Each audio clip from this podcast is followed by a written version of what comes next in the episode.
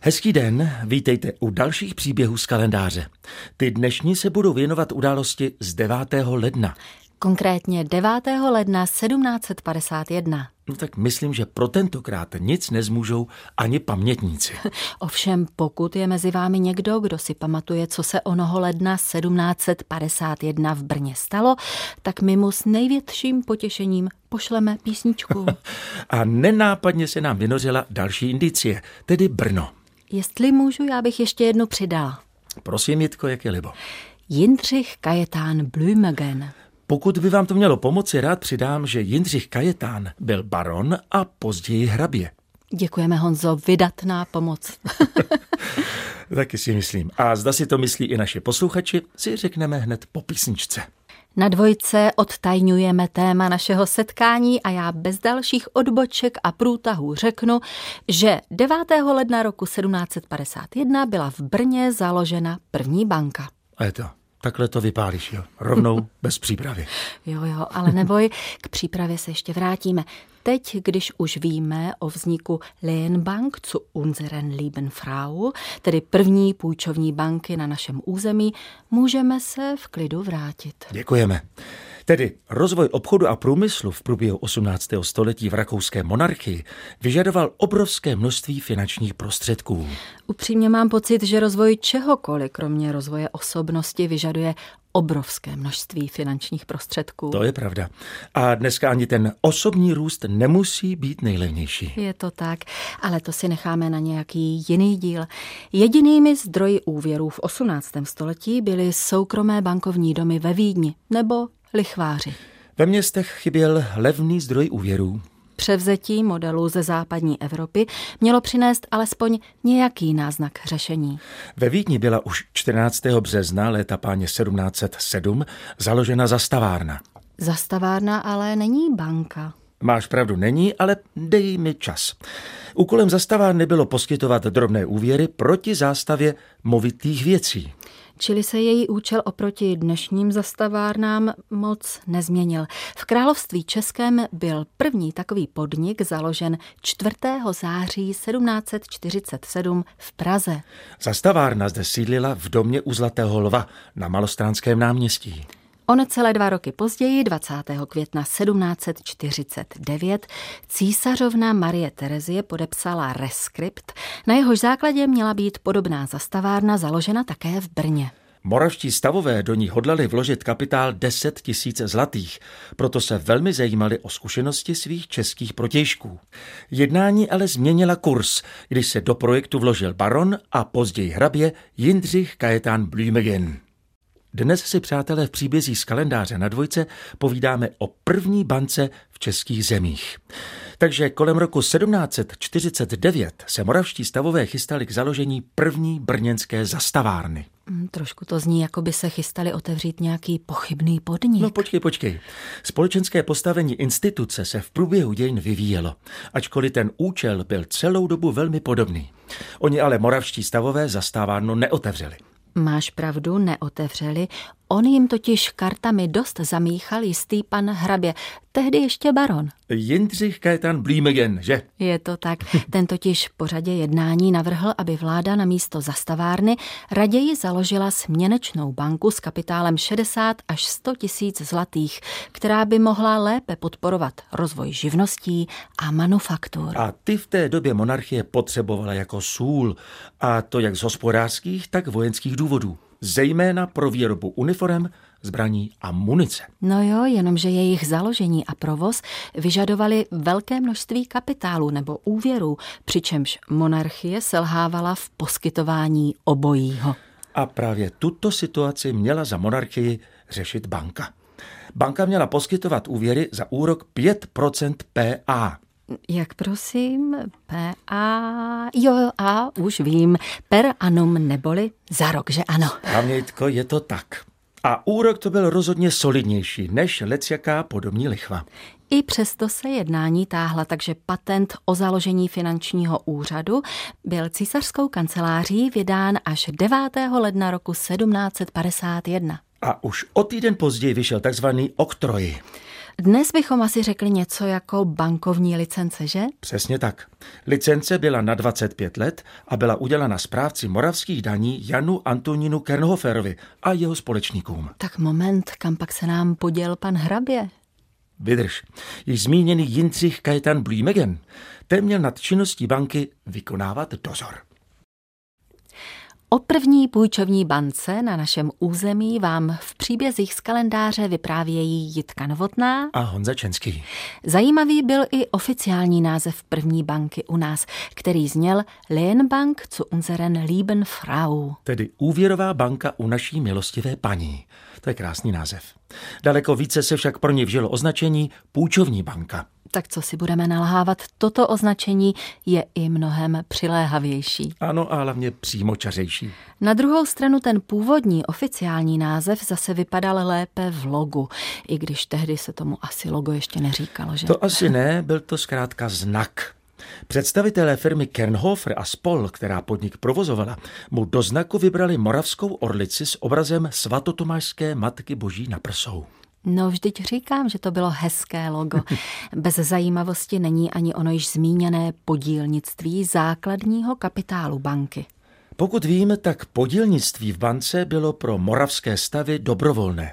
A nebo se pletu? Nepleteš, bylo dobrovolné, ale úřady ho považovali za znak lojality, čímž se stávalo jaksi de facto povinným. Jo, takhle, ono to bylo povinně dobrovolné. Přesně tak. Jako když mám kasičku na dobrovolné vstupné a koukám se, kolik mi tam hodíš. Tak nějak. A i díky tomu najdeme mezi podílníky třeba město Brno. To prý z obavy, že bude banka ztrátová, investovalo své čtyři tisíce zlatých jen velmi nerado. Mm, nejinak tomu bylo třeba u Znojma nebo Olomouce. Se skřípěním zubů města svůj podíl nakonec také vysázela. Akcionáři dostávali ročně 6% úrok z kapitálu a podíl na zisku, do řízení banky ale nemohli zasahovat. Kde pak? V tom měli smůlu, neboť její vedení jmenovala Vídeňská vláda. Hezky jen investovat kapitál a pak tiše čekat, jak to asi dopadne. Ono je to někdy možná lepší. Dnes si v příbězí z kalendáře vyprávíme o spojení barona Jindřicha Kajetana Blímegena a první české banky. Také si prozradíme, podle jakých pravidel tahle banka půjčovala penízky a jak ovlivnila tvář a rozvoj města Brna, jeho průmysl a také dopravu. Máte naladěnu dvojku a s ní, řekněme, historicko-ekonomické téma. Už jsme si vytvořili určitou představu, jak si ona první moravská, i když do značné míry z Vídně řízená banka stála, jak vypadala a pro koho byla určena. Jaká byla ale reálná pravidla pro její fungování, respektive pro její klienty. Víme to, Honzo? Tak ne, že bychom věděli všechno od A až do Z, ale nastínit si to můžeme. Podle licence měla banka oprávnění poskytovat krátkodobé úvěry obchodníkům a živnostníkům na movité a nemovité zástavy za úrok 5% ročně. Dobře, takže já přijdu, zastavím chalupu nebo obraz po babičce a co dostanu? No tak ty nedostaneš nic, protože si to o pár set let prošvihla. Ale dlužník úvěrové banky, naší milostivé paní, dostal od banky směnku, která měla při nemovité zástavě splatnost tři měsíce – při movité jeden měsíc. Takže radši tu chalupu než ten obraz. Na tom se s léty moc nezměnilo. A kdybych chtěla hotovost, chápeš, mít své jisté, hezky plné kapsy peněz. Pokud požadoval dlužník hotové peníze, obdržel je se srážkou 3%. Ajaj, tak mm-hmm. to mhm. budu muset ještě promyslet. Zvlášť, když se úvěry poskytovaly na poměrně krátkou dobu. Teda alespoň podle mě. Je to tak. Bylo to jen do 11 měsíců u movité zástavy a do 9 měsíců u zástavy nemovité. A potom šlus? Mm-hmm. Tedy chci říct, že po tomhle termínu už bylo po všem. Jsem bez chalupy i bez obrazu, tak stejně už si ho nemám kam pověsit, že? tak za jednoprocentní poplatek si můžeš splatnost úvěru prodloužit. Tedy ty ne, ale dlužník mohl. Už si mě s tou svou chalupou úplně spletla. V případě, že dlužník úvěr nezaplatil v těchto termínech, měla banka právo jeho zástavu vydražit. moment, kde zase vzali tohle právo. Tak s licencí získala banka totiž také loterijní a dražební monopol. No myslím, že to bylo moc hezky vymyšlené. Přesně tak. A divím se investorům, že váhali, tohle přece nemohlo nevynášet. Jitka Novotná a Honza Čenský vám přinášejí další příběhy z kalendáře, tentokrát o první bance v českých zemích. Jak to tedy dopadlo s bilancí? Banka, co má dražební a loterijní monopol, nemůže neuspět, nebo se pletu? Nepleteš a to i přesto, že o výhradní oprávnění pořádat sáskové hry banka přišla už v roce 1752.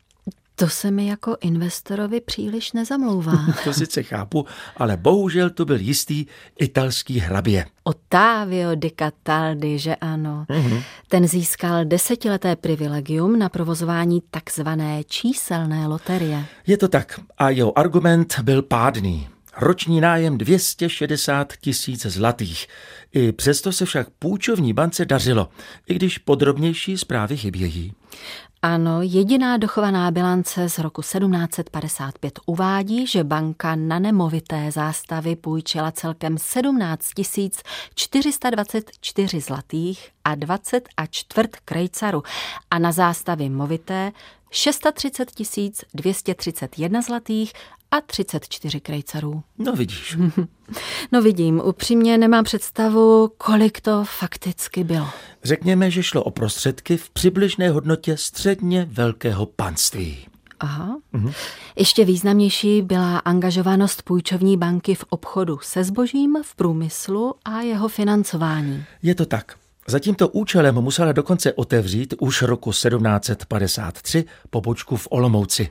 Provozovala také sklad ve Vídni a zaměstnávala komisionáře až v Terstu. A jelikož víme, kdo byl zřizovatel oné banky... Myslíš milostivou paní? Tak nějak. Tak zemské úřady dostali o dva roky později nařízeno u ní ukládat volné peníze za 3% úrok. Já jsem jako investor spokojená.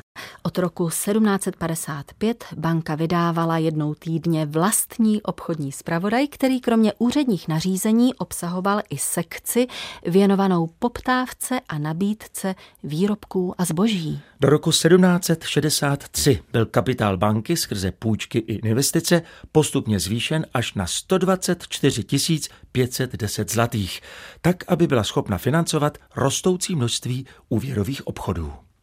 Posloucháte Český rozhlas dvojka a v centru naší pozornosti nadále zůstává půjčovní banka v Brně. První moravská banka, tedy Lehnbank zu unseren lieben Frau. Tedy v překladu úvěrová banka u naší milostivé paní, neboli půjčovní banka. Vznikla, jak už víme, v Brně. A i díky ní se z Brna stalo jiné město. Jak to myslíš, jiné město? Nebudeme se teď navážet do Brna, že ne? Ale kde pak to by mě ani nenapadlo. Právě naopak, já Brnisko miluju. Díky půjčovní bance mohla mimo jiné zahájit činnost první manufaktura na jemné sukno v Brně. Ano, CK privilegovaná továrna na sukna, která na jich Moravy přesídlila skladrub u Pardubic. Její provoz přilákal řadu zahraničních odborníků a přinesl cené zkušenosti. A právě ty pomohly podnikatelům vybudovat slávu brněnského vlnařství. Přesně tak. A proto se i díky půjčovní bance v první polovině 19. století Brnu přezdívalo rakouský Manchester. To je pravda. Brno poznamenal prudký vzestup textilní výroby, který byl v rámci rakouské monarchie výjimečný a dal se hrdě srovnat právě s rozmachem Manchesteru. Na konci 60. let byla brněnská vlnařská výroba na svém vrcholu. Z původních manufaktur se rychle budovaly továrny z oněch manufaktur, jež byly založeny právě díky naší milostivé paní. Vedle textilu se výjímalo strojírenství, logicky, protože pro takové množství textilních továren byla potřeba spousta strojů, takže se vyplatilo vyrábět je přímo na místě. No a když se takhle dařilo průmyslu, bylo by hříchem tehdejších měšťanů pominout nejmodernější vynález, tedy železnici. Ta byla v Brně uvedena do provozu už roku 1839. Spojila moravskou metropoli s Vídní a šlo o nejstarší dráhu pro parní lokomotivy v celé monarchii. A kdo ví, zda by se tam vybudovala nebýt právě půjčovní banky a oné první manufaktury najemné sukno. Po dnešních příbězích z kalendáře si už, přátelé, vy, kdo jste pozorně poslouchali, aspoň na čas zapamatujete, že 9. ledna roku 1751 byla v Brně založena první banka. Lehrbank zu unseren lieben Frau. První půjčovní banka na našem území. To byla výslovnost, jsem uchvácena a ohromena. Vielen Dank. Do té doby byly jedinými zdroji úvěrů soukromé bankovní domy ve Vídni nebo lichváři. Převzetí modelu ze západní Evropy mělo přinést alespoň nějaký náznak řešení. Ve Vídni byla sice už 14. března 1707 založena zastavárna, ale co si budeme povídat, zastavárna není banka. Ne, ne, kde pak. Na to se musel zjevit Jindřich Kajetan Blümegen s návrhem, aby vláda na místo zastavárny raději založila směnečnou banku s kapitálem 60 až 100 tisíc zlatých. Tradá a první banka na našem území je na světě. No dobře, zatím teprve na cestě. Úvěrová banka u naší milostivé paní byla tedy založena až zmíněného 9. ledna roku 1751. A kromě krásného názvu měla i krásný znak. Najdeme v něm moravskou orlici s obrazem svatotomášské Matky Boží na prsou. Ale co citát na závěr, Honzo? Dobře, tady je. Každý máme někde to své bohatství. Někdo v bance, jiný v srdci. Nádherné, děkujeme. Kam se můžeme těšit zítra? Zítra vás, eh, milí posluchači, pozveme ne do Brna, ale do Londýna a podíváme se do podzemí. Budeme se bát? Určitě ne. Tak se těšíme. Naslyšenou zítra. Naslyšenou.